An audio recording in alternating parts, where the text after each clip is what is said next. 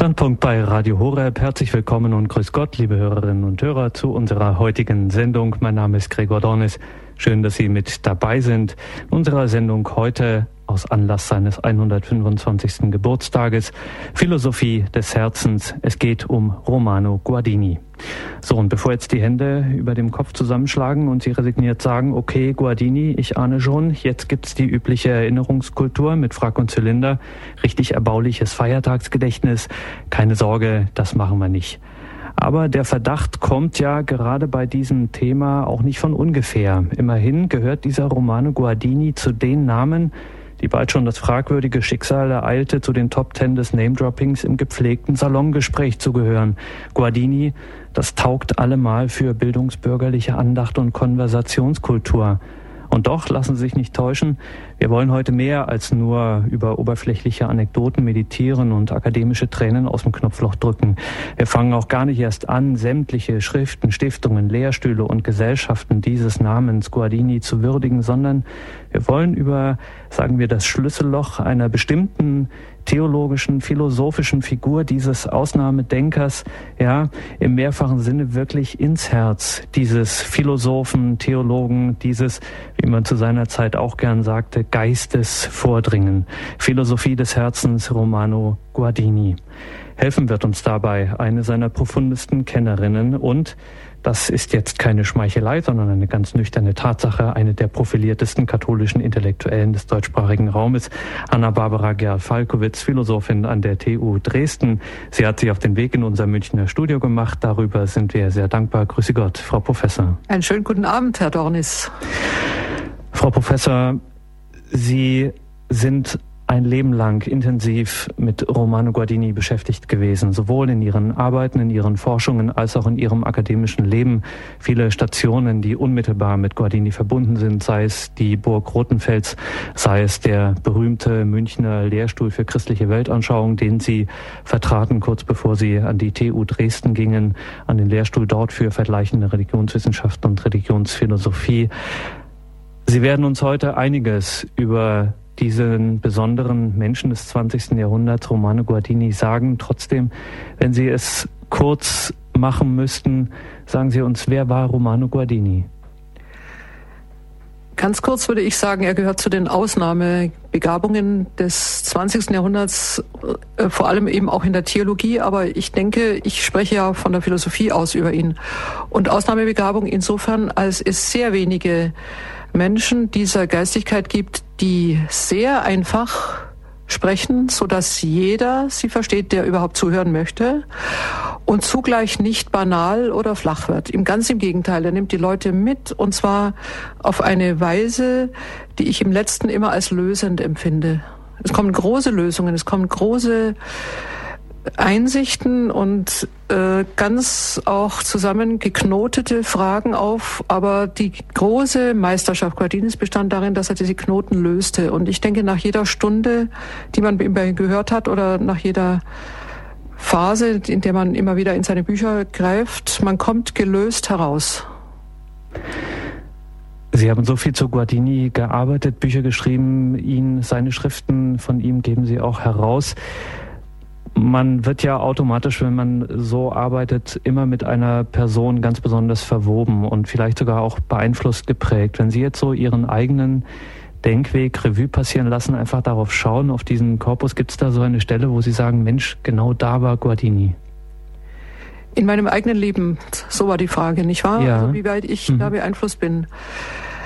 Ich glaube, dass ich das nicht an einer Stelle festmachen kann, aber ich habe sehr lange und intensiv eigentlich nach meiner Studienzeit ihn gelesen. Und was mir sicher geholfen hat, ist das Unaufgeregte, das Ruhige und vor allem auch das Zuversichtliche in seinem Denken. Man hat ja als Christ in einer Universität nicht einfach hin äh, ein freies Feld vor sich. Das heißt, die Frage, wie kann man die eigene Überzeugung sachlich so darstellen, dass sie den anderen sachlich zunächst mal erreicht. Man kann ja nicht voraussetzen, dass man immer schon mit Gläubigen zu tun hat. Das habe ich auch nicht. Und von Guardini habe ich anhaltend gelernt, wie tief auch für den Gedanken, aber auch dann für das Aufschlüsseln und für das Weitergeben das Christentum geeignet ist. Das heißt, also wie kann ich mich verständlich machen, ohne dass ich immer schon in eine Form von Glaubensbekenntnis weggehen muss, sondern wie kann ich das einfach vernünftig und einsichtig und nochmal lösend und klärend deutlich machen. Da war er mein ganz großer Lehrer.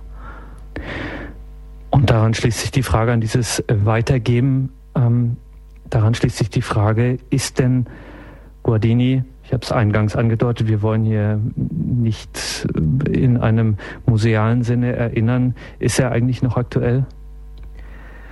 Ja, das ist die Behauptung, die ich von anderen höre, er sei es nicht.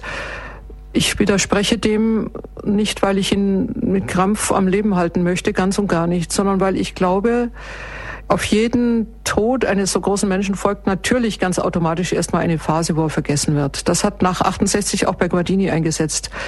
Aber ich denke oder ich habe sogar die Erfahrung, dass jetzt eine Generation heranwächst, die ihn überhaupt nicht kennt, auch den Namen nicht mehr, völlig weg. Die ganze Gestalt ist gewissermaßen verschwunden. Aber gerade bei den begabten und klugen jungen Leuten äh, gibt es eine Art von ähm, Suche auch nach solchen Texten. Nochmal, weil sie einfach sind und zugleich ähm, enorm tief. Und da gibt es nicht sehr viele Theologen oder Philosophen des 20. Jahrhunderts, die das gleichzeitig schaffen. Ich selber habe jetzt Schüler oder Studenten auch in Dresden, die sich anhalten mit ihm befassen, die nie ein Wort von ihm vorher hörten. Ich glaube nicht, dass das ein Einzelfall ist. Ich glaube, dass er einfach von der Qualität, von der, von der großen Klarheit seiner Gedanken her tatsächlich für das 21. Jahrhundert bleiben wird. Vielleicht sogar noch länger. Philosophie des Herzens, Romano Guardini. Wir freuen uns auf Ihren Vortrag, Frau Professor Gerl-Falkowitz. Ich setze ein mit einem mündlichen Zitat von ihm, das ich unerhört schön finde und das ihn, glaube ich, sofort auch ganz ausdrückt. Herz ist Geist in der Nähe des Blutes. Das war ein Ausspruch von ihm, der gedrängt und klar, wie viele seiner Worte, eine sonst nicht formulierte Philosophie des Herzens im 20. Jahrhundert zusammenfasst. Deutlicher noch, Herz ist der vom Blut her heiß fühlend gewordene Geist, der aber zugleich in die Klarheit der Anschauung, in die Deutlichkeit der Gestalt, in die Genauigkeit des Urteils aufsteigt. Man kann schon an solchen ungewohnten Sätzen hören, wie sie doch vom Gewicht eines langen Lebens getragen sind. Man muss hinzufügen, eines angefochtenen Lebens. Guardini war ja Lehrer mindestens zweier Generationen vor dem Konzil, aber er hat sie auf das Konzil hin erzogen. Am 17. Februar dieses Jahres hat sich nun der 125. Geburtstag dieses ich möchte ihn mal umfassend vorstellen, des Theologen, des Philosophen, des Erziehers oder, wie Abtugo Lang ihn nannte, des Präzeptors Germaniae, also des Lehrers Deutschlands, genannt. Solche Gedenktage sind in der Tat meistens museal. Aber eben, wie wir gerade sagten, Guardini wird nicht nur vom Papst Benedikt XVI. als Jahrhundertgeschenk wiederentdeckt. Wie ich, ich kann auch berichten, dass neuerdings in Italien eine 30-bändige Gesamtausgabe seiner Werke aufgelegt wird. Äh, Italien hat ihn ja bisher nur teilweise wahrgenommen. Und diese Gesamtausgabe wird auch einen ganz großen, einen ganz großen Anschub für die italienische Forschung bedeuten. Ich fange noch einmal an mit der Frage, wer war Guardini? Ich möchte eine kühne Kennzeichnung benutzen. Es ist auch ein Zitat. Er ist ein Denker augustinischen Geblüts von jener Art, worin sich Metaphysik und tiefes Wissen um die Seele verbinden. Zugleich ein Humanist von feiner Kultur des Wortes und ein Erzieher jener großen Art, die mit geringstem Aufwand erzieht, durch das, was sie ist, durch die Atmosphäre, die sie schafft und durch eine lebenzeugende, aus ruhiger Schönheit schwingende Liebe. Und er ist noch mehr gewesen, ein Konfessor, ein Bekenner, der einen großen Kampf mit unüberwindlicher, aber ganz stiller Kraft führt. Soweit das Zitat und ich möchte nun verraten, dass Guardini selber 1924 so etwas auf den großen mittelalterlichen Lehrer Anselm von Canterbury geschrieben hat, über den er auch arbeitete. Was er aber damit über seinen Lehrer sagt, lässt sich doch unschwer auf ihn selber übertragen. Seit den Berichten über mein Leben wissen wir von der merkwürdig verschatteten Kindheit im elterlichen Haus in Mainz, Gonsenheim, wohin die Kaufmannsfamilie Guardini ein Jahr nach der Geburt des ersten Sohnes aus Verona für knapp 35 Jahre umsiedelte. Im Elternhaus wurde fast ausschließlich italienische Sprache und Kultur gepflegt. Und dennoch wuchs der älteste Sohn unverlierbar in Sprache und Geistigkeit Deutschlands hinein. Er empfand durchaus eine Spannung über diese zwei Nationalitäten und er konnte sie nur durch den übergreifenden Gedanken an Europa in sich zum Ausgleich bringen. Europa war damals noch ein sehr seltener Gedanke. Und als ein solcher Europäer lehrte er die deutsche Jugend an den Universitäten Berlin, ab 1923, bis er 1939 von den Nationalsozialisten zum Schweigen gebracht wurde. Nach dem Krieg dann in Tübingen 45 bis 48 und letztlich hier in München 1948 bis 62, auch dort immer noch im Auditorium Maximum. Einer seiner Münchner Hörer schreibt in der Erinnerung, auf seinem Berliner Lehrstuhl hat Guardini bei seinem großen Respekt vor der wissenschaftlichen Methode schwer darunter gelitten, dass er außerhalb des Methodenkanons der Universität zu stehen schien, die sich in der Tat von ihm in weitgehender Ablehnung zurückhielt. Er tröstete sich damit, dass er mit seinem Ringen um Verstehen, Urteilen und Gestalten Vorläufer einer Universität sein könne, die es noch nicht gibt. Es spricht für die deutsche Universität, dass er mit seinem ganz eigenen Weg dort Raum finden und sie immer mehr als die Heimstätte seiner besonderen Berufung erfahren konnte.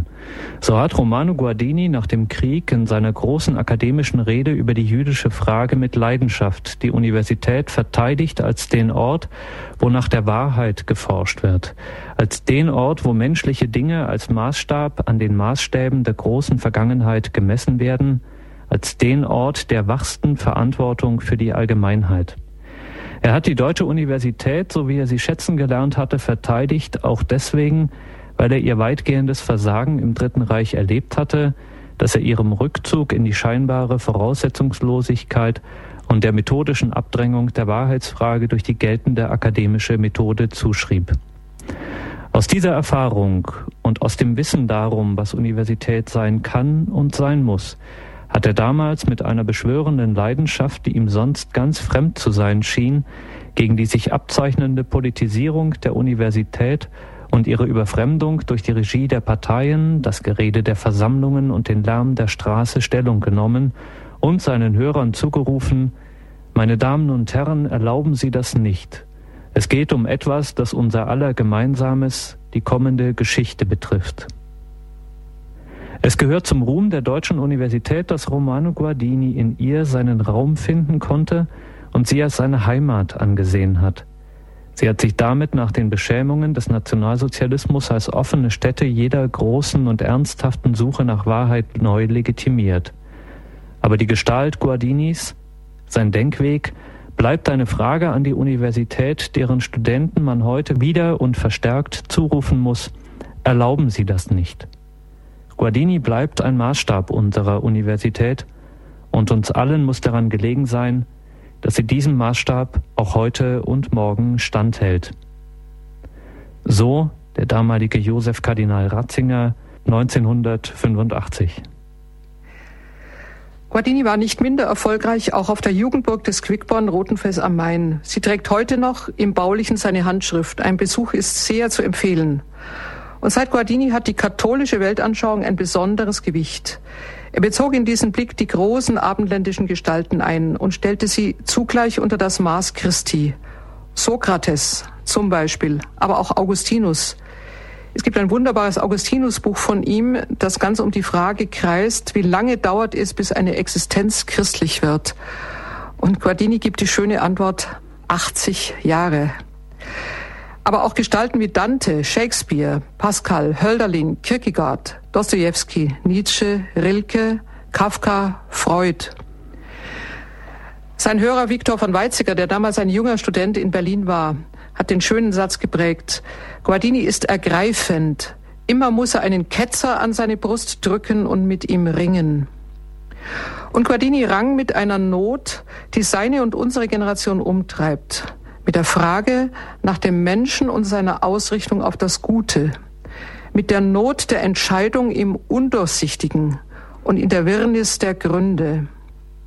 Auch die Verankerung im Christlichen beantwortet diese Not nicht einfach und eindeutig.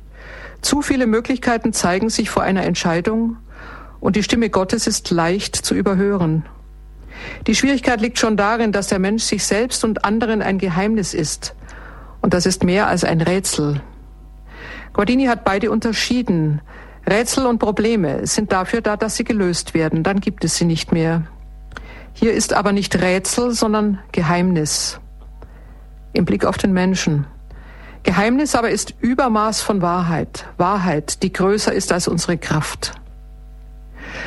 Wie kann man aber aus diesem Geheimnis leben, alltägliche Fragen lösen, das Richtige und Rechte tun? Und eben hier kommt das Herz ins Spiel. Ich möchte das unter die Überschrift stellen Freiheit und Entscheidung. Zur Not der Entscheidung gehört an erster Stelle die menschliche Spannung zwischen dem, was sich unveränderlich als bindend zeigt, und dem, was wir möglicherweise tun können, für das wir die Weichen stellen. Guardini charakterisiert das so. Überall ist der Mensch eingefangen. Es gibt Gesetze, Notwendigkeiten. Wenn die Zeit schwer ist, muss man sie tapfer tragen. Man kann an ihr nichts ändern. Der Mensch ist eingesperrt in tägliche Gewohnheiten, Pflichten. Und dennoch ist in ihm die geheimnisvolle Kraft der Freiheit.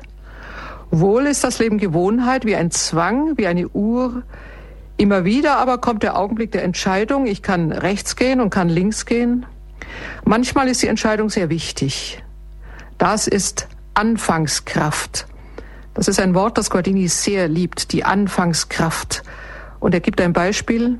Ein Mensch kommt mir entgegen, sagt etwas, ich kann so und so antworten, ich kann eine Freundlichkeit so und so erwidern. Das ist Neuheitskraft. Sie kommt aus dem Geiste, aus dem Herzen. Und damit rühren wir an Guardinis Verstehen des Herzens. Das Herz ist die Stelle der Entscheidung. Es ist die Stelle von Veränderung, von Neuwerden, aber auch von Versagen. Im menschlichen Herzen liegt die staunenswerte Fähigkeit, aus sich herauszutreten zum Guten oder zum Bösen. Anders, es kann sich entscheiden für oder gegen etwas und darin zugleich für oder gegen sich selbst, noch genauer, für oder gegen seinen Ursprung. Wir wollen in dieser Entscheidung eine Stelle uns vor Augen halten, die Guardini an ganz abgelegenem Punkt geschrieben hat, nämlich die Frage, wie der Jakobskampf auszulegen ist. Denn liegt in der Freiheit der Entscheidung nicht doch auch die Freiheit zum Bösen? Weshalb hat Gott der Schöpfer, kann man sagen, gewagt, das gefährliche Instrument freier Entscheidung seinem Geschöpf in die Hand zu geben? Wir wollen eine wunderbare Auslegung dieser Frage mit dem Jakobskampf versuchen, denn sie geht in eine groß entworfene Deutung des Menschen hinein. Überlegen wir noch einmal kurz das Kapitel 32 der Genesis. Es eröffnet den geheimnisvollen Zusammenhang, der aber dem unmittelbaren Begreifen doch nur wenig mitteilt. Und trotzdem bleibt der Text haften. Denn es ist ja auch im Namen Israel, Gottes Streiter, haften geblieben bis auf den heutigen Tag. Guardini hat es so verstanden, dass wir alle Kinder Jakobs sind, der geistigen Abstammung nach, Kinder der Erwählung. Wir alle sind dem Ringkampf des Urvaters entsprossen und sind mit ihm gesegnet.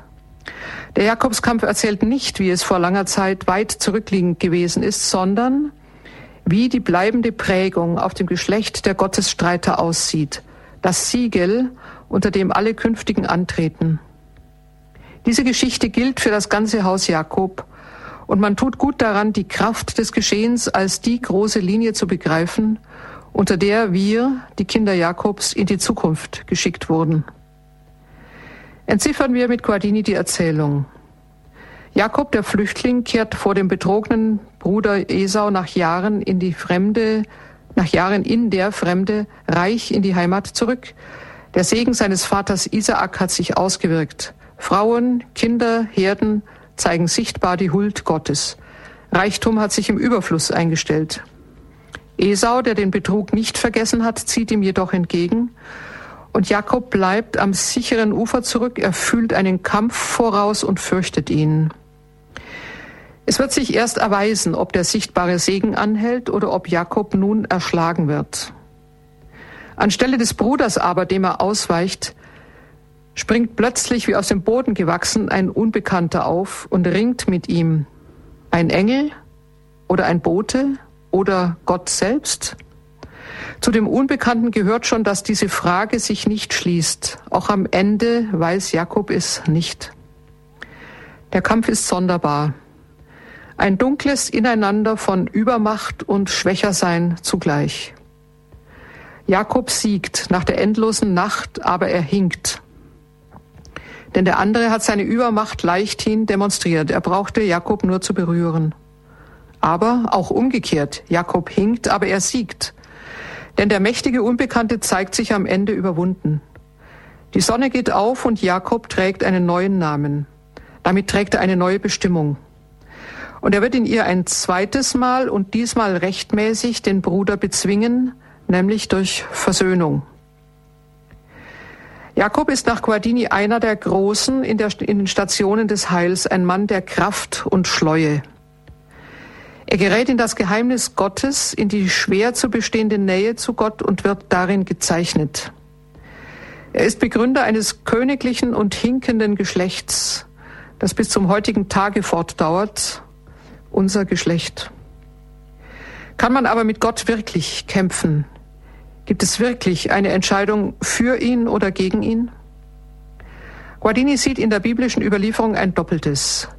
Sie kennt Gott als den, dem nichts widersteht.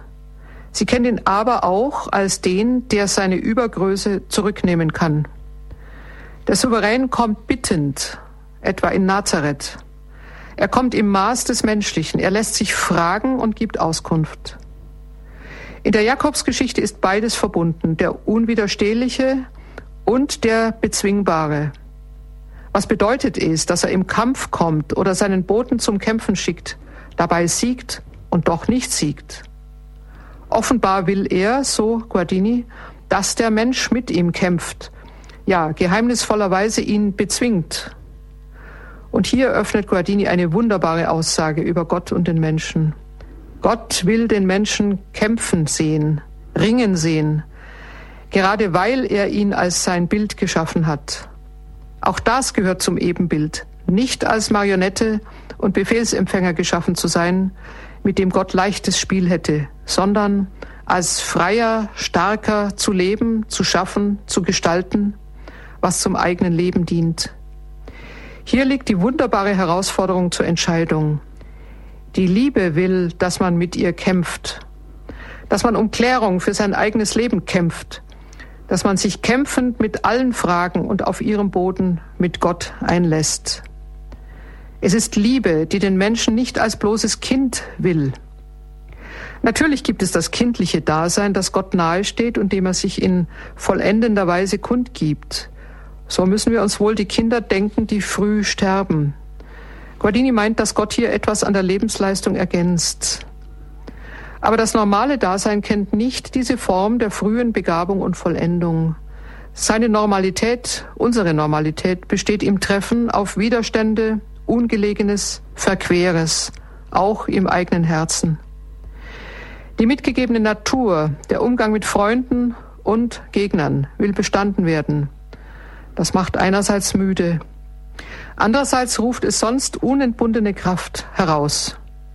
Die Geschichte Jakobs klärt auf, dass in den Widerständen, zunächst ist ja nur der Bruder und Feind Esau erwartet, ein anderer uns antritt oder anspringt, ein geheimnisvoller, der sein Visier nicht lüftet. Und er zeigt Macht. Wollte er, so würden wir unterliegen. Er zeigt aber auch Bezwingbarkeit. Wollen wir, so können wir eine ganze Nacht lang kämpfen und ihn um Segen bitten. Dieses Ineinander von Herausforderung und Segen, von Widerstand und Sieg, von Nacht und schließlichem Sonnenaufgang ist eine Botschaft vom Wesen Gottes und vom Wesen des von ihm Erwählten. Was als Widerstand und scheinbare Zerstörung kommt, kommt, aber wenn der gute Kampf gekämpft ist, als Segen. Gottes Macht kommt nicht zerbrechend. Sie fordert ein Äußerstes ein Kraft aber sie überwältigt nicht. In der Gestalt des Widerstandes will sie als Liebe erfasst werden. Dies ist eine Ermutigung für uns in der Nacht des Kampfes, wie Jakob auszuhalten, bis die Sonne aufgeht. Es ist ja alles erkämpft. Im Ringen gegen ihn, mit ihm. Guardini sagt, sein schöpferisches Meinen, also Gottes schöpferisches Meinen, das ist mein Anfang. Die Wurzeln meines Wesens liegen in dem seligen Geheimnis, das Gott gewollt hat, ich solle sein. Und gerade darin fordert er den Menschen heraus zur Annahme seiner selbst, zur Annahme eines Wachsens zur Größe, zur Annahme des Ringens mit seinem Ursprung. Dass der Mensch nicht zu einem Automatismus verurteilt ist, sondern sich entscheiden kann, zur eigenen Kraft greifen kann, auch in seiner Schwäche. Das sieht Guardini als eine der gewaltigen unter den großen Gaben des Ebenbildes.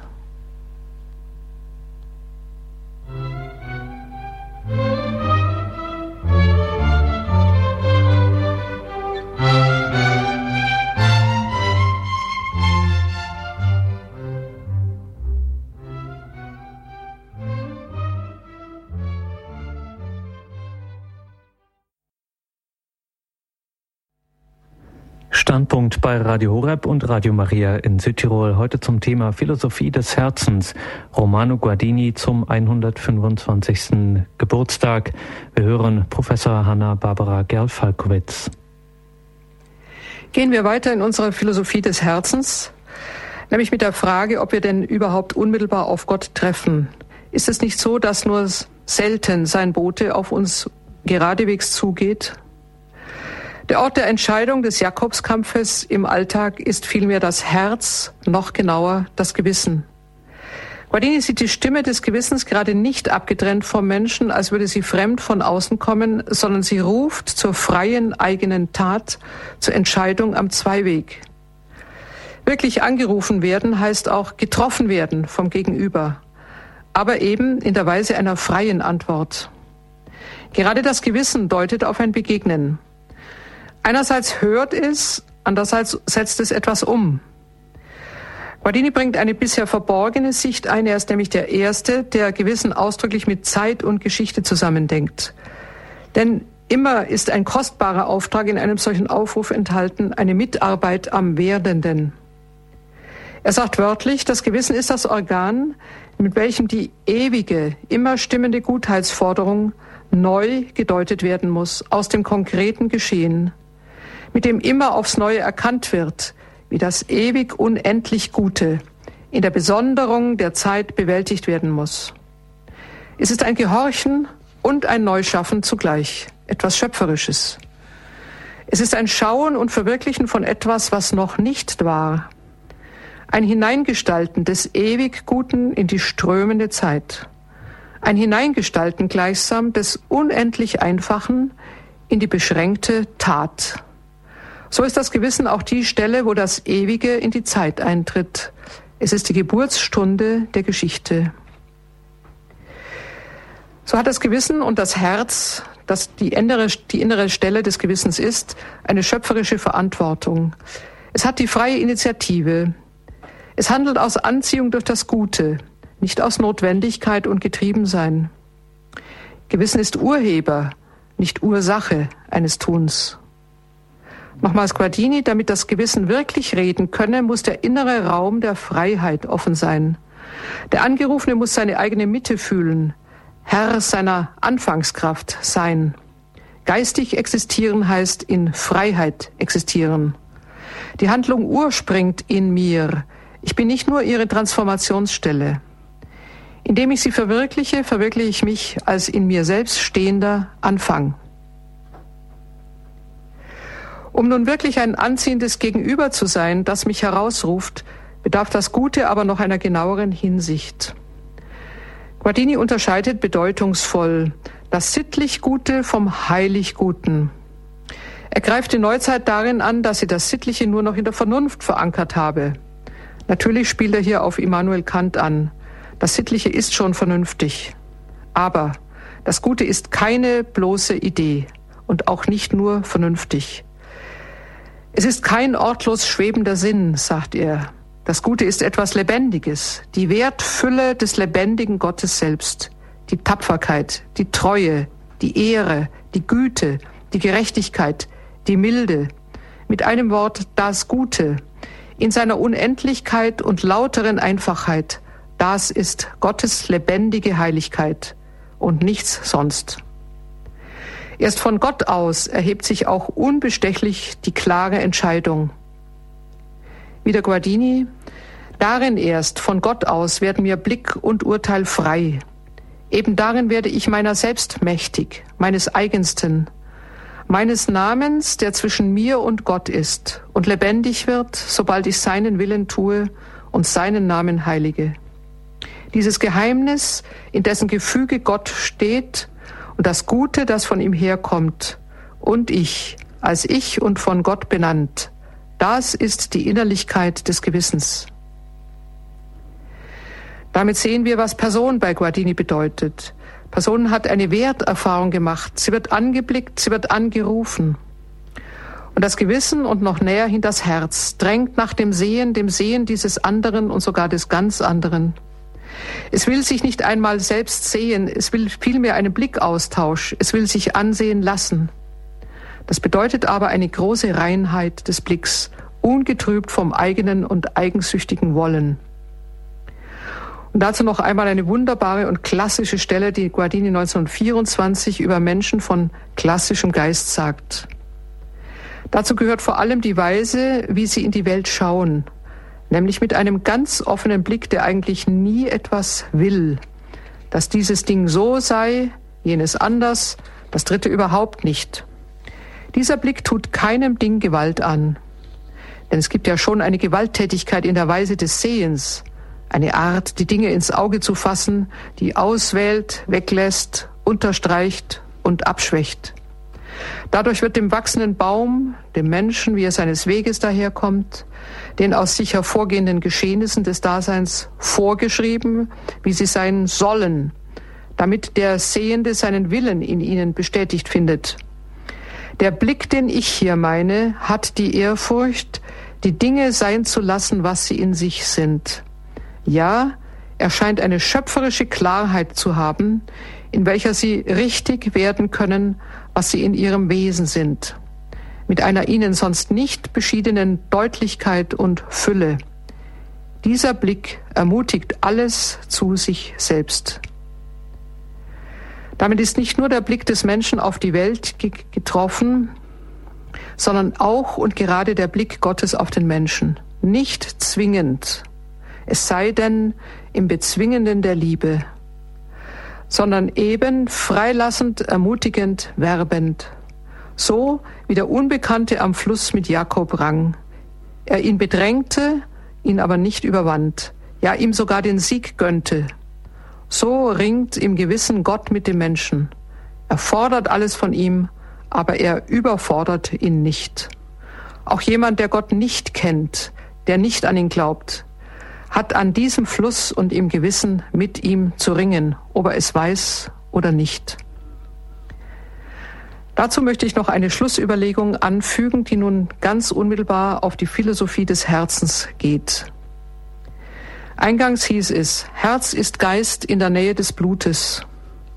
Wir haben nun bisher in einer deutlicheren Fassung vom Gewissen gesprochen als jenem Ort der Entscheidung.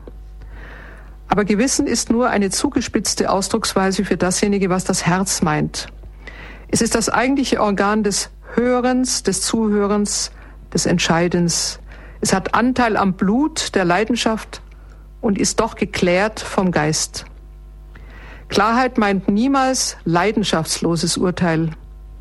Klarheit meint bei Guardini die nach langem Ringen gewonnene, lichtvolle Entscheidung zum Guten.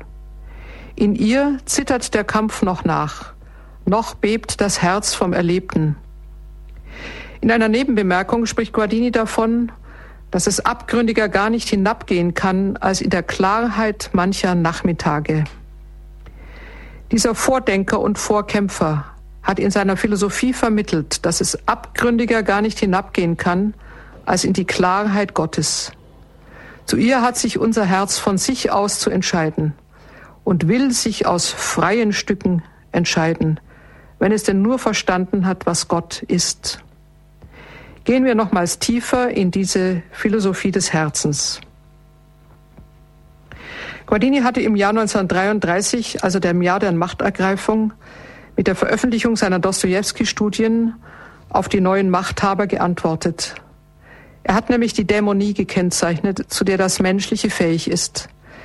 In dieser Weise hat er die Dämonen von Dostoevsky ausgelegt. Aber nicht nur die Dämonie, sondern auch eine Kennzeichnung des Herzens gegeben, das nämlich dem dämonischen Schein die Kühnheit eines wirklich Großen gegenüberstellt. Entweder, so interpretiert Guardini Dostoevsky, entweder richtet sich das Dasein in vielfacher Empörung gegen das Endliche, will es sprengen, will selbst zum Gott werden, oder es lebt aus einer zustimmenden Kraft des Herzens und beugt sich unter die Grenze des beengten Endlichen. Ein Beispiel aus diesen Überlegungen. In den Brüdern Karamasow, dem berühmten Roman von Dostoevsky, leidet Ivan unter einem Riss zwischen Geist und Blut. Guardini sagt, Ivan lebt eine herausgebrochene und für sich laufende Kraft. Wenn die schöne und leidenschaftliche Katharina Ivanovna Ivan wieder liebte, könnte sie allerdings seine Erdkraft in den Bereich des Geistes tragen und dadurch den Geist mit dem Blut verbinden. Herz ist Geist in der Nähe des Blutes. Das würde bedeuten, dass sie die Strahlungskraft des Herzens in Anwendung bringt. Stattdessen lässt sie die Erdgewalt Iwans durchrasen, unpersönlich, ohne dass sie versucht, ihn in die Nähe des Geistes zu bringen. Aber da der Mensch Person ist, so Guardini, so wird das, was im Trieb des Tieres und im Wuchs des Urwaldes oder im Sturm und Vulkan irgendwie rein scheint und von Gut und Böse gar nicht berührt wird, beim Menschen dann aber böse. Denn der Mensch ist mehr als Erdkraft. Die Aufgabe des Herzens bedeutet nämlich noch einmal, die Erde und den Geist zu einen. Blut und Geist zu einen. Das kann es aber nur vollziehen, wenn die Liebenden selbst den Zwiespalt in sich überwinden. Und diese Liebenden sind bei Dostoevsky häufig die Frauen. Eine Bedingung dafür ist das treue, geduldige und stille Überstehen auch des Unguten und Widerstrebenden, an dem anderen, an dem Geliebten, aber auch an der eigenen Unvollkommenheit, ein geduldiges, stilles Überstehen. Und zwar dadurch, dass man die gnädige Lösung erbittet. So wirkt vor allem die Demut als Gegenkraft zur Empörung, eben jenes stille Dasein, das sich nicht empören will. Es wirkt aber auch die Unterscheidung von Gut und Böse, die aufrechterhalten werden muss, mitten auch in einem unguten und bösen Geschehen. Immer noch müssen die Handelnden wissen, dass sie böse handeln und es nicht einfach verschleifen. Selbst wenn eine Schuld nicht rasch gelöscht werden kann, ja, wenn sie ihre eigene Dynamik entfaltet und eigentlich immer weitere Kreise zieht. Das Wissen vom Rechten darf sich davon nicht betäuben lassen. Sinnbildliche Mitte solcher Haltungen der Einung, der Demut und des Erbittens der gnädigen Lösung. Sinnbildliche Mitte solcher Haltungen ist das Herz. Es hat bei Guardini immer die Kraft der Lösung aus einem böse Zerstreuenden. Es hat die Kraft des Zusammenbindens. Allerdings kommt ihm die Kraft nicht von selbst zu, sondern erst dann, wenn es sich öffnet, wartet, erhofft, die Lösung erbittet. Die einende Kraft stammt letztlich aus der zufließenden Kraft Gottes, aus dem sich beugen unter die Gnade. Oder in der noch unerfüllten Form wenn das Herz noch nicht alles leistet, dann doch aus der niemals aufgegebenen Hoffnung auf Gnade. So lebt Sonja Semenowna in Dostojewskis Roman Schuld und Sühne, mitten in ihrem aufgenötigten Dirnendasein eine fast kindliche Hingabe des Herzens, eine zugleich unerbittliche und ganz gerade Hingabe. Sie musste ja ihren Körper verkaufen, um ihre Stiefgeschwister ernähren zu können, sonst gab es kein Geld im Haus. Sie lebt diese Hingabe des Herzens in einem Maße, dass sie im Blick auf die Not ringsum und zugleich im Blick auf den Allerbarmer sich selbst verliert, ja glaubt, verdammt zu sein, schon im Augenblick, als sie auf die Straße geht und sich wegwirft. Aus dieser Kraft der Selbstvergessenheit rührt aber, so Dostoevsky und Guardini stimmt dem zu, Sonjas bestürzende Reinheit. Sie blickt ja auch von Gott her auf das Verbrechen Raskolnikows, der seine Zimmerwirtin erschlagen hat, und sie nötigt ihn zur Buße. Ja, mehr als das, sie wirft sich selbstlos in die Buße mit hinein, immer im Glauben, selbst verurteilt, selbst eine Verbrecherin zu sein. Aber sie bietet ihr Herz zur Sühne an. In Guardinis Deutung ist darin die Meisterschaft Dostojewskis zu sehen, im Hineinstellen der sogenannten Dirne in den unbeschreiblichen, geheimnisvollen Raum einer Liebe, die verwirklicht, hingegeben, um sich selbst nicht mehr besorgt ist. Innigkeit vom Herzen her, so wird das genannt. Nichts anderes ist Personsein. Noch ein letztes. Erlösung ist bei Guardini nicht ein bloß theologischer Begriff. Erlösung stellt sich in ihrer letzten und schönsten Form herzbezwingend dar, nämlich in der Gestalt der Schönheit. In Dantes Beatrice in der göttlichen Komödie kommt diese Schönheit in einer unerhörten Weise zum Ausdruck. Beatrice tritt erst auf, nachdem der Läuterungsberg bestiegen ist. Sie führt hinan, sie schwebt sogar hin, sie schwebt sogar zuvor. Und Guardini findet die wundervolle Formulierung, Schönheit ist die Weise, wie das Sein für das Herz Angesicht gewinnt und redend wird. In der Schönheit wird das Sein liebesgewaltig und dadurch, dass es Herz und Blut berührt, berührt es auch den Geist. Darum ist die Schönheit so stark. Sie thront und herrscht, mühelos und erschütternd. So ist das Herz an dieser Stelle etwas, was Gott im Schönen wahrnimmt. Gott ist schön. Schönheit ist ein Gottesattribut letzter und größter Art. Und es gibt kein anderes Organ in uns, das das in einer Weise wahrnimmt, dass es bis zur Erschütterung davon ergriffen wird. Guardinis Werk ist deswegen so bezwingend gewesen. Und es zeichnet sich doch ab, dass dieses Bezwingende sich wieder einstellt und auch durchhält, weil seine Schriften aus einer tiefen Verflechtung von Person und Gedanken stammen.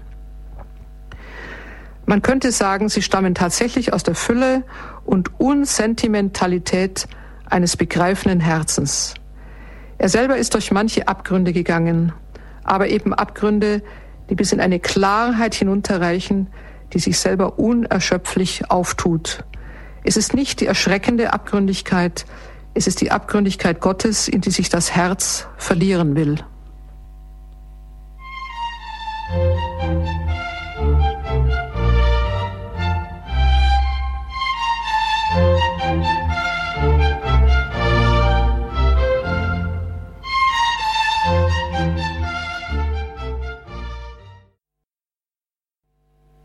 Standpunkt bei Radio Horeb heute zu Romano Guardini, Philosophie des Herzens, so der Titel unserer heutigen Sendung mit Professor Hanna-Barbara Gerl-Falkowitz. Herzlichen Dank, Frau Professor, für diesen Vortrag, für diese Hinführung in das Denken Romano Guardinis.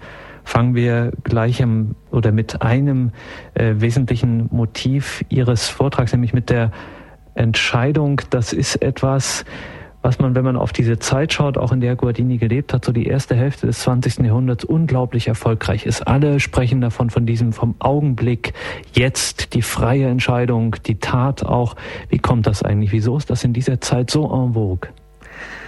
Ich glaube, dass Guardini eine ganz gewaltige Prägung äh, schon über den Ersten Weltkrieg erfahren hat. Der zweite ist ja dann eine Bestätigung und Vertiefung dieser, äh, also dieser entsetzlichen Katastrophe. Die erste Hälfte des 20. Jahrhunderts ist für Europa eine brudermörderische und zerstörerische Zeit. Aber diese Prägung im Ersten Weltkrieg hat wohl bedeutet, dass bis dahin Sicherheiten wegbrachen, die äh, völlig auf lange Sicht äh, eigentlich unerschütterlich galten. Also man war in einer Nation, man war in einem Vaterland, man war in einem Kaiserreich geborgen, aufgehoben. Ähm, die deutsche Wissenschaft hm, hatte damals wirklich Weltspitze errungen. Auch die Naturwissenschaften, äh, Philosophie nach wie vor natürlich eine unglaubliche Blüte. Alles das brach aber in diesen zunächst mal vier Jahren des Ersten Weltkrieges auf eine ganz geheimnisvolle Weise zusammen. Guardini hat das natürlich jetzt auch von seiner italienischen Seite her anders noch erlebt. Seine Brüder haben auf der italienischen Seite übrigens gekämpft. Er war ja freigestellt als Kaplan damals, musste im Festungslazarett in Mainz dienen. Und für ihn ist der Zusammenbruch wie für viele seiner Zeit eine Augenöffnung und ein, eine Herausforderung. Das heißt, dass dieses fraglose Eingebundensein in, in eine politische Landschaft, in eine bis dahin eigentlich funktionierende Organisation in eine Verwaltung. In, das Leben war besorgt, es war bürgerlich, beruhigt, es war, es blühte in gewisser Hinsicht. Es war auch verstanden, die ja. Wissenschaften und auch, wie Sie sagen, auch die Philosophien ja. der Zeit sind die großen Entwürfe, die alles ähm, erklären können. Ja, auch die, auch die relativ atheistisch getönte Philosophie, das heißt also die Religionskritik des 19. Jahrhunderts, selbstverständlich, also Gott kann man abschaffen. Mhm. Das heißt, der Mensch kann an dieser Stelle natürlich alles richten. Es, es gibt eigentlich nur Fortschritt. Genau das ist 1918 überhaupt nicht mehr zu sagen. Das heißt, in den 20er Jahren beginnt dann ein unglaublicher Aufbruch, der übrigens nicht hätte 1933 enden müssen. Das muss man überhaupt nicht sehen. Aber das ist die Stunde, in der nun tatsächlich die Rede vom Einzelnen beginnt. Der Einzelne muss hier handeln. Natürlich im Blick auf die Gemeinschaft. Es muss eine neue Gesellschaft gebaut werden, ganz klar. Aber man steht eigentlich am Nullpunkt der Orientierung. Das ist eine enorme Chance. Und diese 20er Jahre sind ja auch für die Kirche, spezifisch die katholische Kirche, eine unerhörte Blüte geworden, weil gerade diese scheinbaren Sicherungssysteme völlig abgeräumt waren und von daher natürlich nicht sehr viel bleibt, woran man sich orientieren kann. Wesentlich blieb die katholische Kirche, wesentlich blieb aber auch das, was gerade als Gewissen des Einzelnen, also als das Herz an dem jeder Einzelne seine, seinen zwei, also die Entscheidung am Zweiweg zu fällen hat, Verantwortung, äh, eine ganz bestimmte Kultur des äh, sich vor sich selber Stellens, eine Frage der Selbstbeurteilung, was will ich, wohin gehe ich. Alle diese Fragen sind in den 20er Jahren unerhört und von daher kommt, von daher kommt natürlich auch das Pathos der Entscheidung. Und äh, gerade in dieser Zeit, an diesem Nullpunkt der Orientierung, das ist ja auch die Stunde der großen äh, Geister. Es ist auch die Zeit der großen Kreise, äh, auch gerade in den 20er Jahren. Und wenn man jetzt den ersten Blick, einen ganz unvoreingenommenen Blick auf die Vita Guardinis macht, dann sieht man, aha, Burg Rotenfels, viele junge Menschen strömen zu ihm und eigentlich fällt er doch, Sie haben es eingangs schon gesagt, mit dieser Klarheit, auch mit dieser Schlichtheit, mit dieser Ruhe auch, die seine äh, Texte ausströmen, fällt er da eigentlich aus dem Rahmen. Er ist nicht das große äh, Genie, das äh, sozusagen, wo der Weltgeist, durch den der Weltgeist spricht oder sowas, sondern ähm, er ist ganz klar und ja, verhalten entschlossen. Ähm, und es wundert einen so ein bisschen, dass das gerade in dieser Zeit auf junge Menschen so einen Eindruck machte. Ja, es gibt mehrere Zeugnisse, auch von ganz berühmten, später berühmt gewordenen Hörern oder jungen Leuten, die Guardini umgaben. Ich will nur einen Ausdruck einmal erwähnen. Wir waren die wilden fahrenden Gesellen, sagt Burkhard Neunhäuser. Das ist ein Mönch aus Maria Lach, der übrigens unter dem Eindruck von Guardini dann auch Mönch wurde. Die wilden fahrenden Gesellen dieser Zeit, aber Guardini äh, hat spezifisch noch ganz verblüffend über den Ausdruck Liturgie als Spiel etwas in diesen, in diesen jungen Leuten berührt. Gerade Burkhard Neunhäuser sagte, seine ganze, seine ganze Aufbruch, seine ganze jugendbewegte, ja, Leidenschaftlichkeit äh, ist an solchen Kapiteln oder an solchen Überschriften hängen geblieben und hat sich da hineingestürzt wie in einen Brunnen und ist plötzlich auf etwas gestoßen, was er sonst nie gelesen hatte. Und ich denke, dass Guardinis ruhige Art auf der einen Seite eher ungewöhnlich war. Er hat sich auch unterschieden von der Romantik der Jugendbewegung durch seine sehr schlichte und sehr nüchterne Sprache. Aber hinter dieser Ruhe schlug, jetzt muss ich es doch mal sagen, ein leidenschaftliches Herz. Ähm, es gibt ja mittlerweile die Ausgabe der frühen Briefe auch an seinen Freund Josef Weiger, der auch Priester wurde, zeitgleich zu ihm. Und der junge Guardini ist schon noch Zehner Jahre, ne, 15er, dann bis zu den 20er Jahren, noch ein sehr in sich suchender, also mit sich auch überhaupt nicht identischer junger Mann. Das heißt, also eine quälenfalsche Berufswahl gleich am Anfang, also beziehungsweise Studienwahl, ähm, das Gefühl, nicht zu wissen, was er, was er eigentlich wolle, keinen Weg vor sich zu sehen und so fort. Erst das Priester die Berufung zum Priestertum löst ihn aus dieser Unsicherheit. Aber er überlegt unentwegt, wo eigentlich seine eigentliche Berufung liegen könnte. Und diese Qual, auch das Durchstehen einer, ich würde schon auch sagen, einer Nacht, in der er ringt, also diese Jakobsnächte sind ihm, glaube ich, bekannt. Das gibt seinen ganz einfachen Worten einen Ton, der dann nicht mehr vergessen wird. Und ich möchte noch einen berühmten, später berühmten Studenten nennen, der Guardini auf der Treppe, er wird das auch nicht vergessen, eine Treppe in Rotenfels hat sprechen hören, das war Josef Pieper. Und Josef Pieper hat den einen Satz nur von, von ihm gehört, aus jedem Sein erwächst ein Sollen. Das ist ein Satz, der übrigens heute unerhört angegriffen würde. Und Pieper war wie vom Blitz getroffen, wie vom Blitz getroffen und hat sich nicht gescheut zu sagen, dass aus diesem Satz ihm eine Welt entsprang, der er später sein Leben gewidmet hat, nämlich Thomas von Aquin. Mhm. Aber ich meine, wir können das auch jetzt flott am Mikrofon sagen. Das äh, wird wahrscheinlich niemanden so treffen. Da gehört die Stunde dazu, da gehört die unerhörte, unerhörte Resonanzboden dazu, der Guardini selber war. Vieles, wenn man das heute liest, klingt leicht und einfach und gut verständlich. Aber die Art, wie er das ausgesprochen hat, das kam aus Überwindungen, das kam aus ganz bestimmten, ich wage das zu sagen, Abgründen. Und von daher haben diese Worte ein enormes Gewicht gehabt. Und die schlugen ein, nochmal, also die wilden fahrenden Gesellen dieser Zeit, sie saßen ihm zu Füßen, sie, sie lösten sich nicht mehr von seinen Lippen. Es waren wie die, äh, wie jetzt Rilke mal gesagt hat, dass die Gedichte nicht Ausdruck von Gefühlen, sondern von Erfahrungen sind. Ja, so. das kann man sagen. Mhm. Ja, auch von Kämpfen eben. Ja. ja. Und überstanden haben.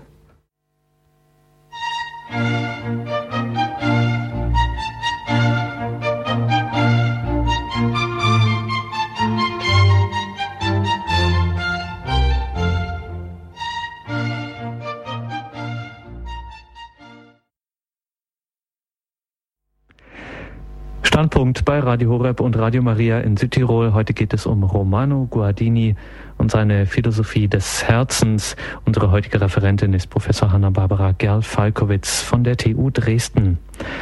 Wir haben eine erste Anruferin in der Leitung. Es ist Frau Fechler aus Ankum. Guten Abend. Grüße Gott. Guten Abend. Grüß Gott.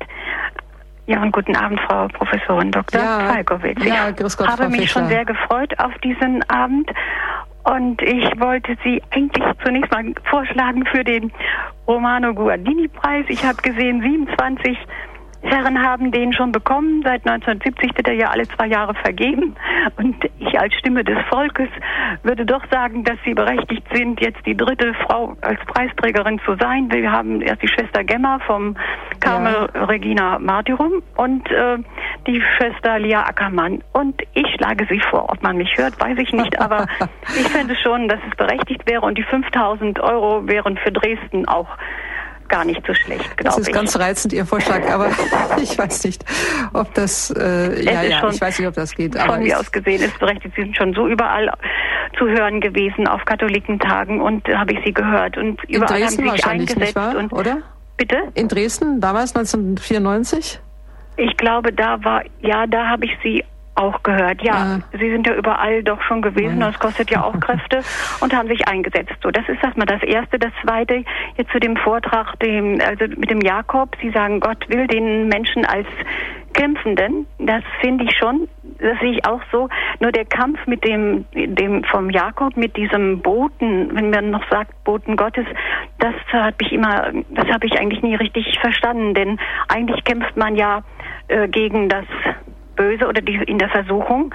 Deswegen sagen wir ja auch, führe uns nicht in die Versuchung oder besser vielleicht in die Erprobung. Man kann dadurch Verdienste erringen, also Segen, ja. mehr Segen bekommen. Man kann aber auch versagen. Der Mensch kann darin versagen, weil das Böse in ihm und um ihn herum doch sehr übermächtig sein kann, finde ich. Und wenn er sich da nicht auf die Gnade Gottes, und davon ist ja hier nicht die Rede, äh, stützt und auf das Vertrauen, wie der zum Beispiel der David, der ja doch äh, gegen Goliath angetreten ist im Vertrauen auf, auf Gott. Mhm, Warum ja. er dann ihm da noch den Kopf abgeschlagen war mir zwar auch nicht so ganz äh, geheuer am Ende, denn das genügte ja eigentlich schon mit der Steinschleuder. Das ist erstmal das. Und äh, dann habe ich mich doch ein bisschen mit Guardini wieder beschäftigt, auch mit seinem kleinen Vater unser Büchlein. Ja. Und wenn Sie sagten auch, ähm, er ist schon damals äh, Europäer oder für Europa eingetreten. Also er hat schon diesen Gedanken des, ähm, der Bedrohung Europas, also des christlichen Europas gehabt. Und das ja. habe ich gerade auch in der ersten Vater unser, also in der Vater unser Anrede, in der zweiten Betrachtung, da fiel mir das auf, dass da stand, also in jedem Menschen, auch im religiösen Menschen, ist doch die Möglichkeit da, dass er sich den Göttern also vor Göttern niederfällt. Ja. Und äh, dann steht dann, wir werden gut tun, das nicht alles überlegen von uns zu werfen, denn welche Sicherheit haben wir, dass Europa nicht einmal wieder bei Göttern anlange, ja, ja. wenn die freilich auch anders aussehen würden als jene der Griechen oder der Germanen. Und da sind wir eigentlich jetzt oder vielleicht auch zu allen Zeiten, aber jetzt auch besonders ähm, seit der Säkularisierung, wie man sagt, und der Relativierung.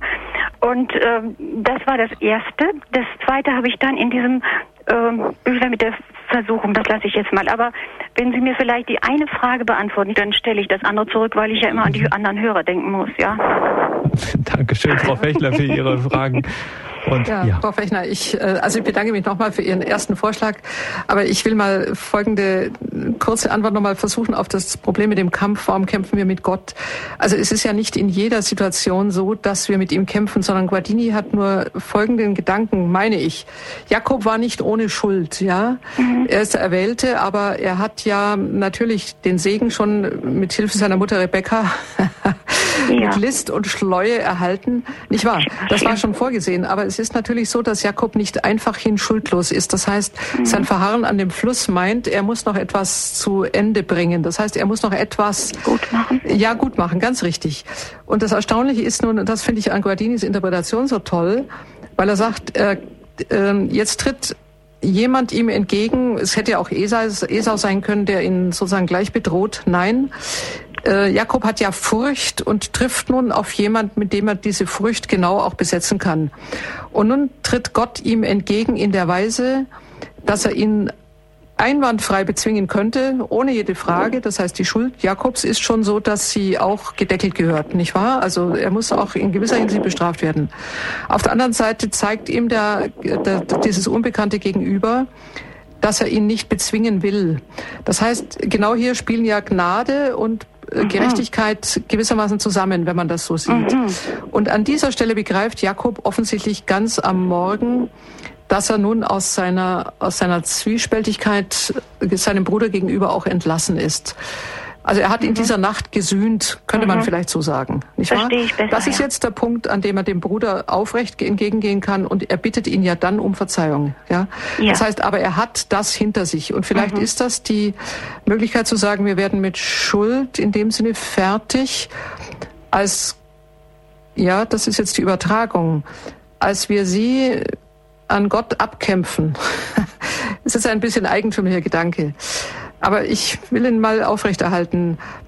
Äh, das heißt, wir treffen vielleicht den Schuldner nicht mehr, dem wir etwas schulden, aber wir haben auf jeden Fall uns damit auseinanderzusetzen und das ist dieser innere Kampf, auch ein inneres Ringen.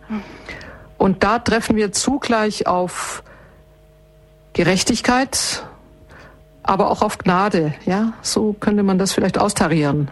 Wäre das ja. erstmal aus äh, ja. solches akzeptabel? Ja, es ist schon ein neuer ja? Gedanke bei mir da, ja. Ja, schön. Mit Europa haben Sie recht, da gebe ich leider der Analyse vieler Hinsicht recht. Andererseits muss ich Folgendes sagen. Ähm, Guardini hat das meisterhaft beschrieben, diese Fragen, äh, die Götter kommen zurück, ganz klar. Das hat er damals bei den Nazis schon gesehen, das hat er auch nach dem Krieg gefühlt und gefürchtet. Er hat mehr gefürchtet, als wir damals sehen konnten. Aber ich denke, also das ist jetzt meine Meinung, dass dort, wo die, das ist immer die Frage, wie tief Europa fällt, gefallen ist.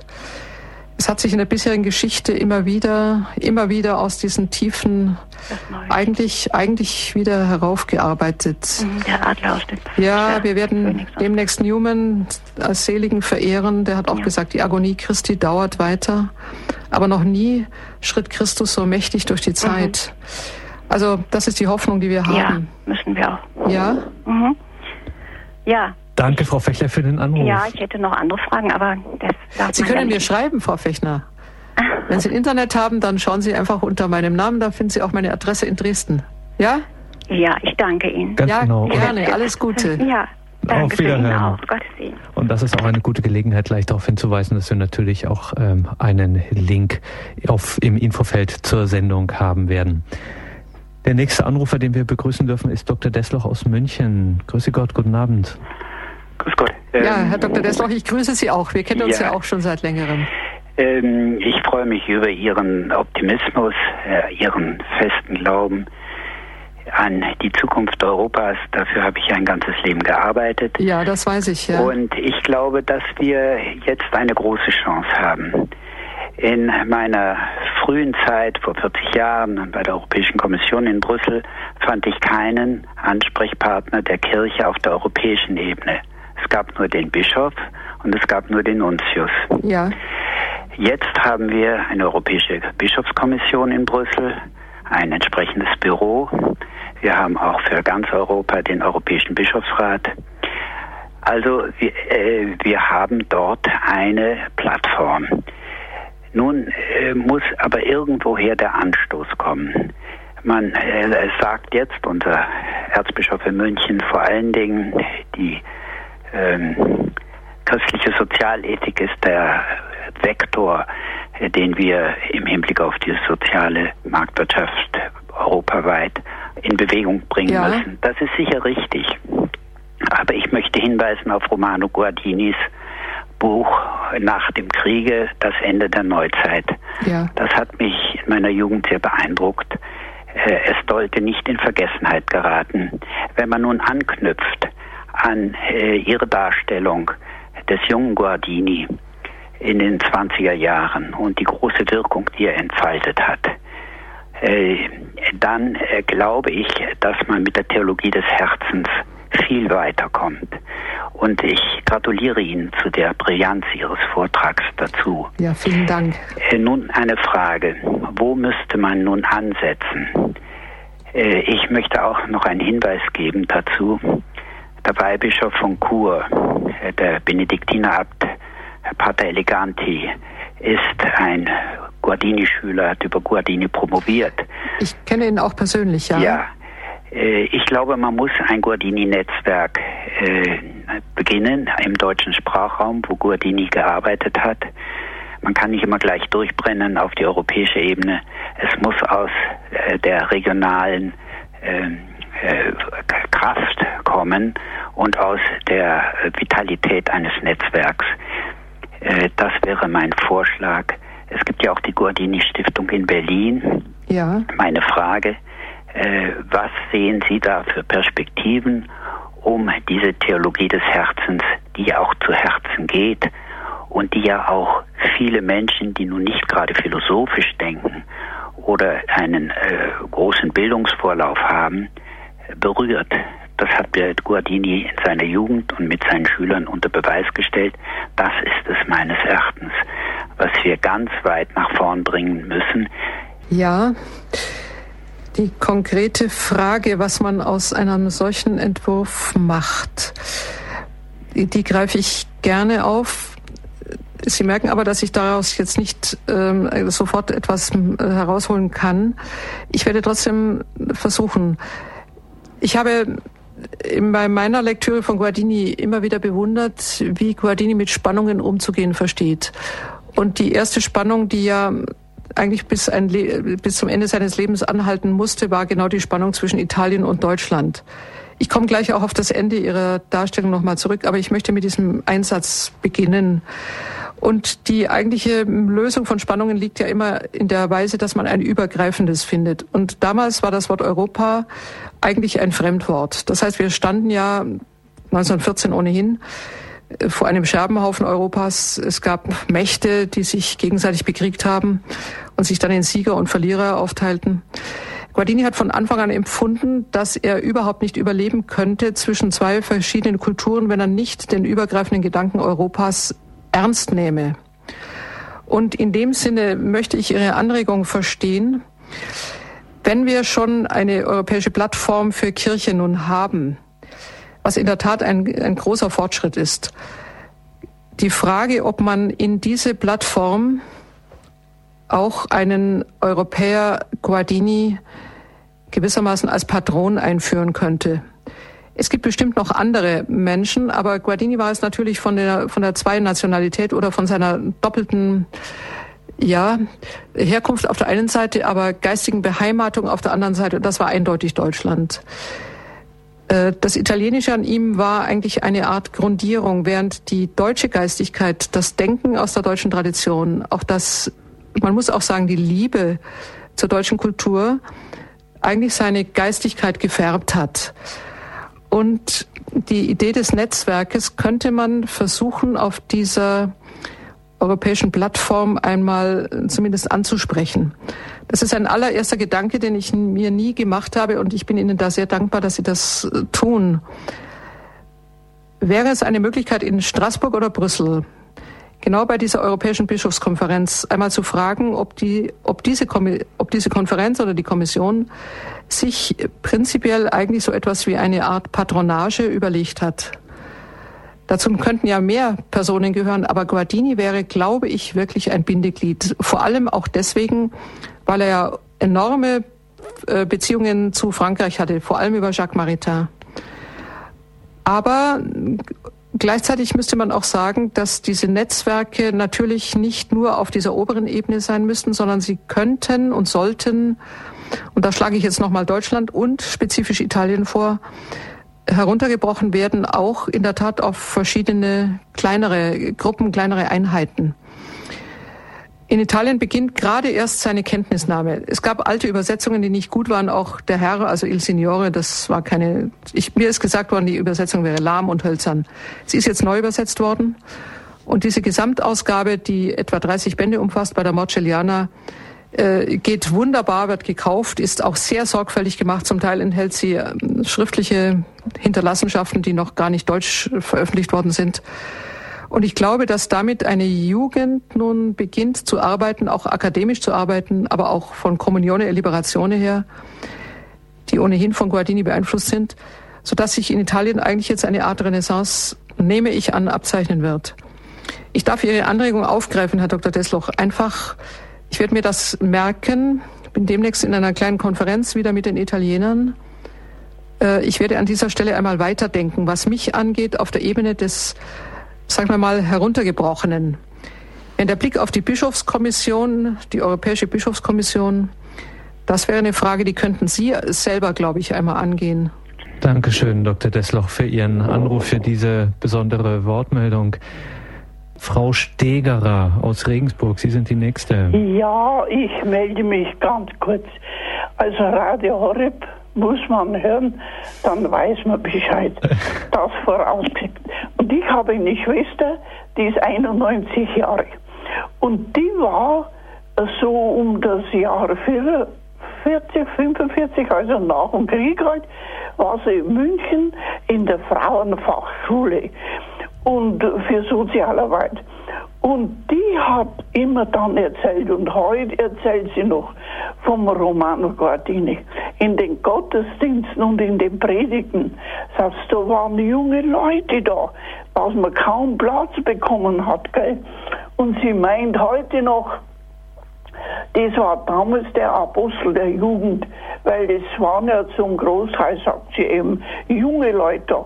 Und wer weiß, was daraus auch doch Gutes und Positives geworden ist, wo wir heute, glaube ich, noch den Romano Guardini danken dürfen. Und sie hat auch so kleine Heftchen, da wo wir gern drin lesen. Sie ist jetzt zwar im Altenheim, aber auch da nehme ich es mit und tue es lesen. Das wollte ich nur ganz kurz einbringen über den Romano Guardini.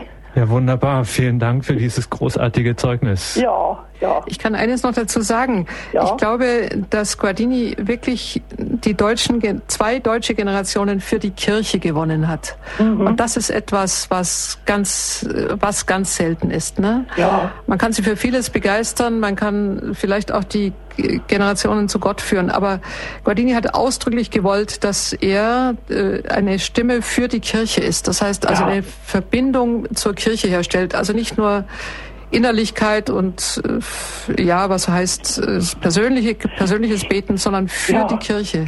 Ja. Und das ist eine enorme Leistung. Also grüßen Sie Ihre Schwester, das freut ja, mich sehr. Ja, das werde ich tun, ja.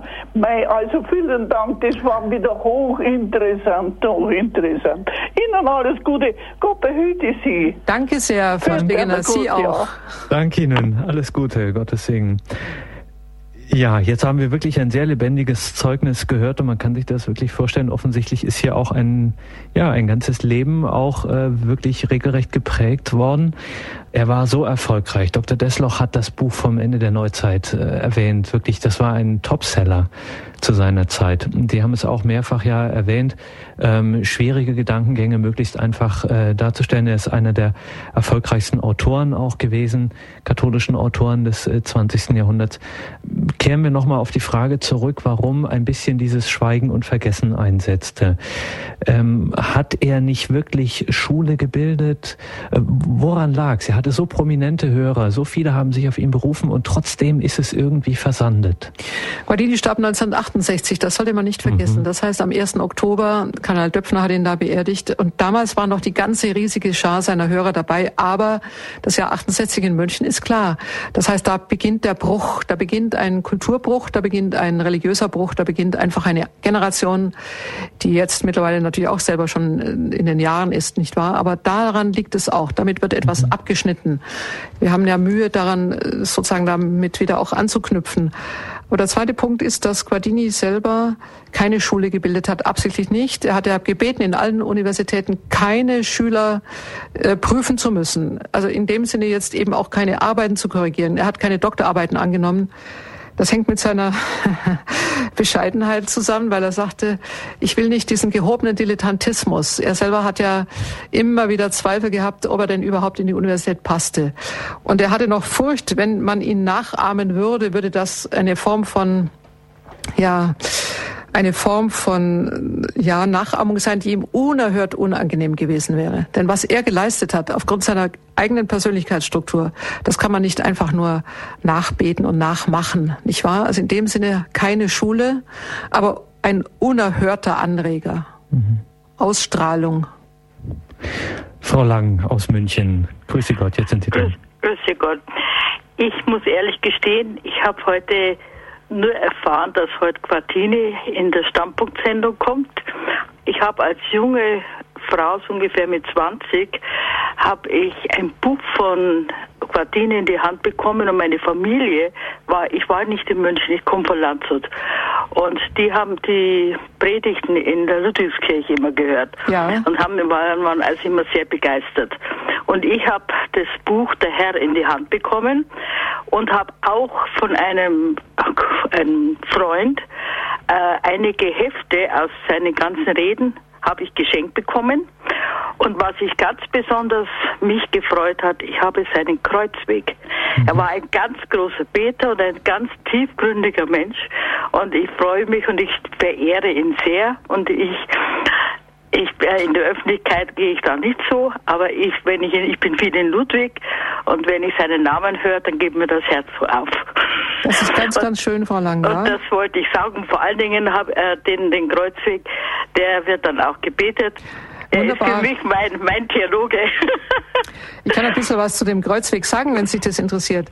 Das hat, ist eine, eigentlich eine ganz frühe Schrift von ihm und er hat damit übrigens auch etwas verscherzt. Er war nämlich damals sehr befreundet und sehr geschätzt vom Abt äh, Ildefons Herwegen von Maria Lach. Und Maria mhm. Lach war natürlich die große Abtei und eine gewaltige Liturgie und äh, wundervoll und alles abgezirkelt und abgestimmt und herrlich, ja. Mhm. Und äh, Guardini hat da auch großen, großen Einfluss gehabt. Aber dann schrieb er seinen Kreuzweg und Sie können das glauben oder nicht, aber Abt Herwegen war tief enttäuscht, weil er dachte, diese Volksfrömmigkeit, dieses einfache Büchlein Gerade und mein, mein, mein, bestes Pferd im Stall stürzt mir da ab, also in eine solche mhm. Niederung. und Guardini hat dann gesagt, mir ist der Kreuzweg wichtiger als die Freundschaft mit Abt Herwegen und hat das, hat das, das durchgehalten. Das freut mich sehr, dass Sie das bis heute lesen. Ganz und großartig. Ich, und ich freue mich auch, auch die, es gab auch Filme von ihm, die ich alle angeschaut ja, habe. Das stimmt. Und auch, äh, und sogar aufgenommen habe. Und wenn ich den wieder zwischendrin schaue ich es mir wieder an. Ich sage Ihnen noch also etwas ganz Schönes, ganz was Neues, habe ich mir eigentlich aufgespart.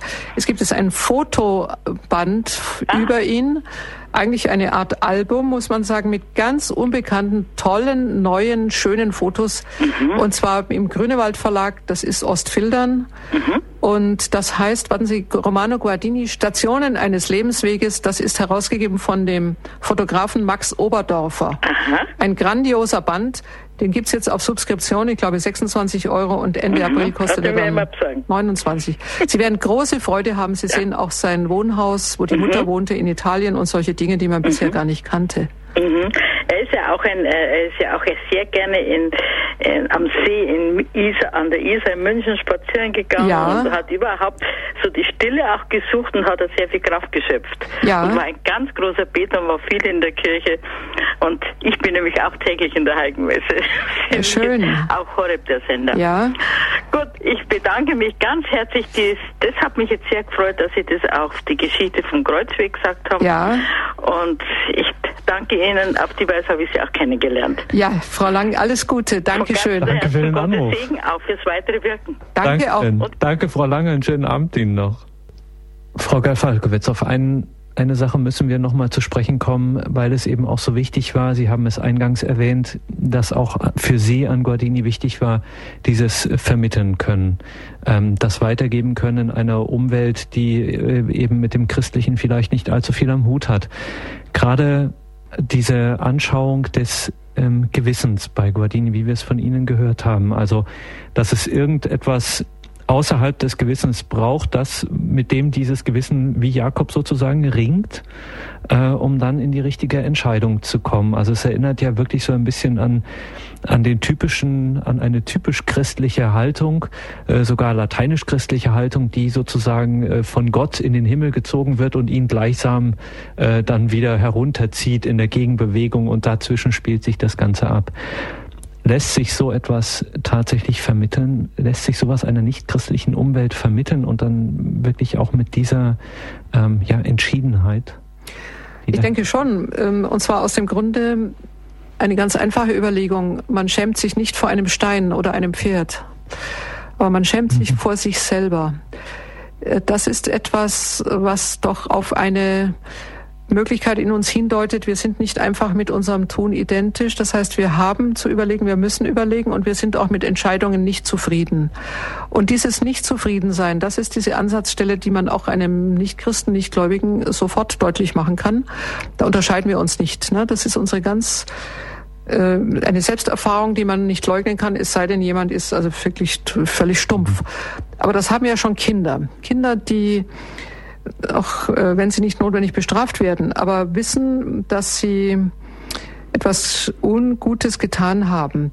Und in dem Sinne ist das Gewissen erst einmal nicht so erfreulich, weil es sich meistens dann meldet, wenn wir was Falsches getan haben. Aber man kann trotzdem auch in der eigenen Erfahrung zeigen, es gibt so Formen von Überwindung, auch schon als Kind wiederum. Ne? Man oder verzichtet auf etwas, weil man es etwa jemand anderem schenkt und solche kleinen Dinge. Und etwas, man fühlt sich wohl und es geht einem gut dabei und es ist eine schöne Empfindung. Und wenn man von solchen Beobachtungen her anfängt, glaube ich, dann kann man den Weg dann weiterziehen. Dann kann man sagen, ja, was ist das denn in mir? Warum bin ich denn, warum brauche ich denn so einen Dialog mit mir?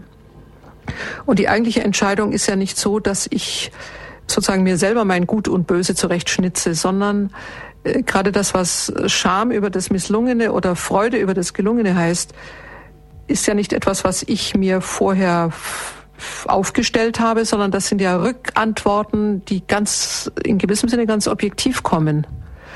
Also ich denke, dass das Gewissen schon die Stelle ist, an der wir empfinden, dass wir in eine Konfrontation äh, mit Gut und Böse gehen. Das glaube ich sehr wohl.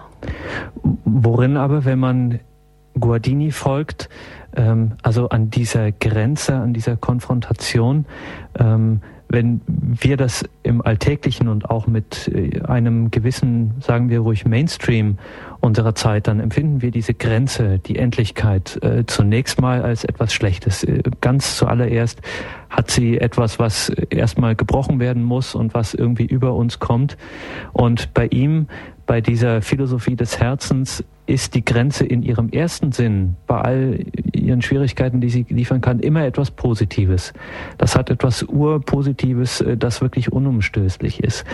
Damit steht er schon ein bisschen allein zu seiner Zeit, oder? Da haben Sie ganz gut zugehört. Das ist schon wahr. Aber ich sage Ihnen genau nochmal, da muss man dagegen halten, denn für Guardini ist die Grenze Glück.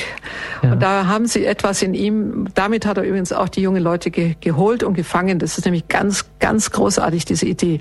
Ich glaube auch, da liegt das, was man an ihm immer das Romanische und das Italienische nennt, nämlich Gestaltetheit. Grenze ist ja nicht nur Ausschluss und Ende und Feierabend und leider können wir hier nicht weiter, sondern, sondern meine Grenze ist meine Gestalt. Das heißt, äh, Glück der Gestalt nennt er das auch. Das heißt, äh, genau an dieser, an dieser Grenze äh, bin ich ja wirklich. Nehmen wir an, ich hätte keine Gestalt, ich hätte nichts, an das ich stoße. Ähm, man muss ja umgekehrt sagen, dass Grenze eigentlich die Art und Weise ist, wenn ich es ganz positiv ausdrücke, ähm, an der ich unverwechselbar bin ich fließe und, und ströme nicht dahin in meinem Leben und weiß auch gar nicht genau, wer ich bin, sondern ich habe an dieser meiner Endlichkeit und an meiner Grenze, habe ich genau meine Realisierung, habe ich genau meine Wirklichkeit. Äh, Guardini kommt ja hier auch aus einer anderen Tradition. Kierkegaard hat das auch. Ne? Ich will jetzt nicht noch hundert andere Namen reinführen. Aber gerade hier würde Guardini sagen, das ist das wunderbar Lösende am Christentum, dass es zum Beispiel keine dauernde Wiedergeburt ähm, bringt. Also diese Tradition, also diese heute so umgrassierende ja, Vorstellung, dass es was für ein wundervolles Glück ist, wenn ich hundertmal auf die Welt komme. Es ist es gerade nicht. Ich verliere nämlich genau meine Identität damit. Ich äh, hundertmal geboren werden heißt eigentlich überhaupt nicht einmal richtig existieren. Und Grenze im Sinne von Gestalt heißt hier, jetzt, ich. Sehr genau, sehr Übrigens auch genau an dem Sinne frei, weil ich dann entscheiden kann, das zu tun oder jenes zu tun. Aber wenn ich nochmal 100.000 und x Millionen und Trillionen Chancen habe, irgendwas zu machen, kommt es auf das eine Mal nicht an. Das heißt, über die Gestalt kommt nicht nur Ernst, sondern auch Freiheit ins Spiel. Ja, das heißt, ich, ich kann weil mich dann der Anfang möglich ist. Ganz richtig. Weil das Neue plötzlich richtig. möglich ist. Richtig, ja. ganz genau. Und ich kann damit aber auch etwas Endgültiges setzen. Ich will noch eine sehr schöne sprachliche Wendung von ihm wiedergeben, die ich auch sonst nirgends gehört habe, dass das eigentliche Ende nicht ein Ende im Sinne des Begrenzten ist, sondern eine Vollendung. Das Wort Vollendung hat für mich seitdem einen völlig anderen Klang. Es gibt ein Ende, eine Grenze, eine Gestalthaftigkeit, die Fülle heißt. Ja, das heißt, ich muss nicht 100 Leben leben und bin in keinem ich wirklich, sondern in dieser meiner Gestalt kann ich mich, äh, kann ich meine, kann ich die Fülle dessen ausreizen und leben dessen, was ich bin. Also in dem Sinne ist Glück der Gestalt, müsste man das nennen, wenn man das positiv ausdrückt. Und das sind doch gewaltige Dinge. Deswegen ist übrigens auch Bindung an eine andere Person immer auch an Gestalt gebunden. Ich binde mich ja nicht an einen Pudding, ja. Mhm. Sondern das heißt immer, dass ich eine andere, ich kann eine Person nur lieben, wenn sie ihre, ihre klare Kontur hat. Nicht irgendwas Verschwommenes, äh, Endloses, Merkwürdiges, nicht wahr? Klare Kontur, Erkennbarkeit, Markierungen, Eigenheiten. Ne? Das hängt alles mit Gestalt zusammen.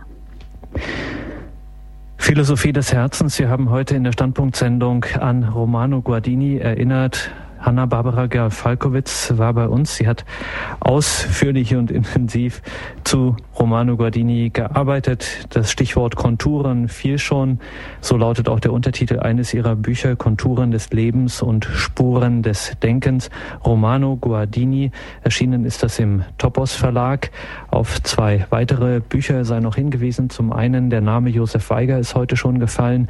Die Briefe Guardinis an ihn. Ich fühle, dass Großes im Kommen ist. So heißt das Buch, das im Grünewald Verlag erschienen ist. Hanna-Barbara Gerl-Falkowitz hat es herausgegeben und auch das Buch Gib Raum den Dingen, ein Guardini-Lesebuch, ebenfalls im Grünewald Verlag.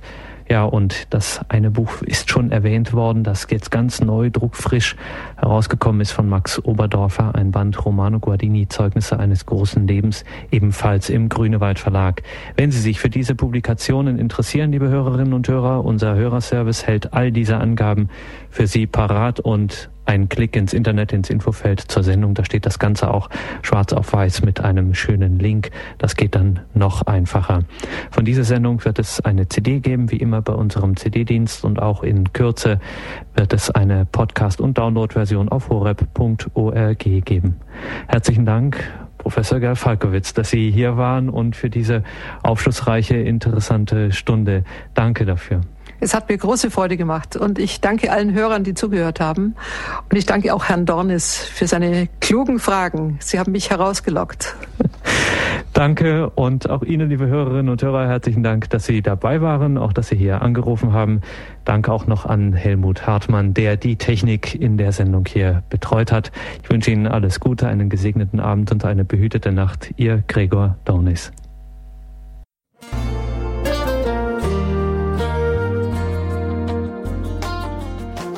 Liebe Zuhörer und Zuhörerinnen, vielen Dank, dass Sie unser CD- und Podcast-Angebot in Anspruch nehmen. Wir freuen uns, dass unsere Sendungen auf diese Weise Verbreitung finden. Dieser Dienst ist für Sie kostenlos. Allerdings bedeutet er für uns einen nicht unerheblichen Aufwand. Deshalb sind wir für jede Spende dankbar. In Deutschland können Sie diese bei der Ligabank Regensburg überweisen auf das Konto 7615 515. Ich wiederhole 7615515 Bankleitzahl 750 903 00 750 903 00 Alle Bankverbindungen können Sie über unsere Homepage horeb.org unter dem Menüpunkt Spenden einsehen. Dort besteht auch die Möglichkeit, online zu spenden, natürlich nach den neuesten Sicherheitsstandards. Sie können diese Informationen auch bei unserem Hörerservice unter 0700 7525 7525 erfragen. 0700 7525 7525 von Montag bis Freitag zwischen 9 und 12 und 13 bis 16 Uhr. Vergelt's Gott für Ihre Unterstützung.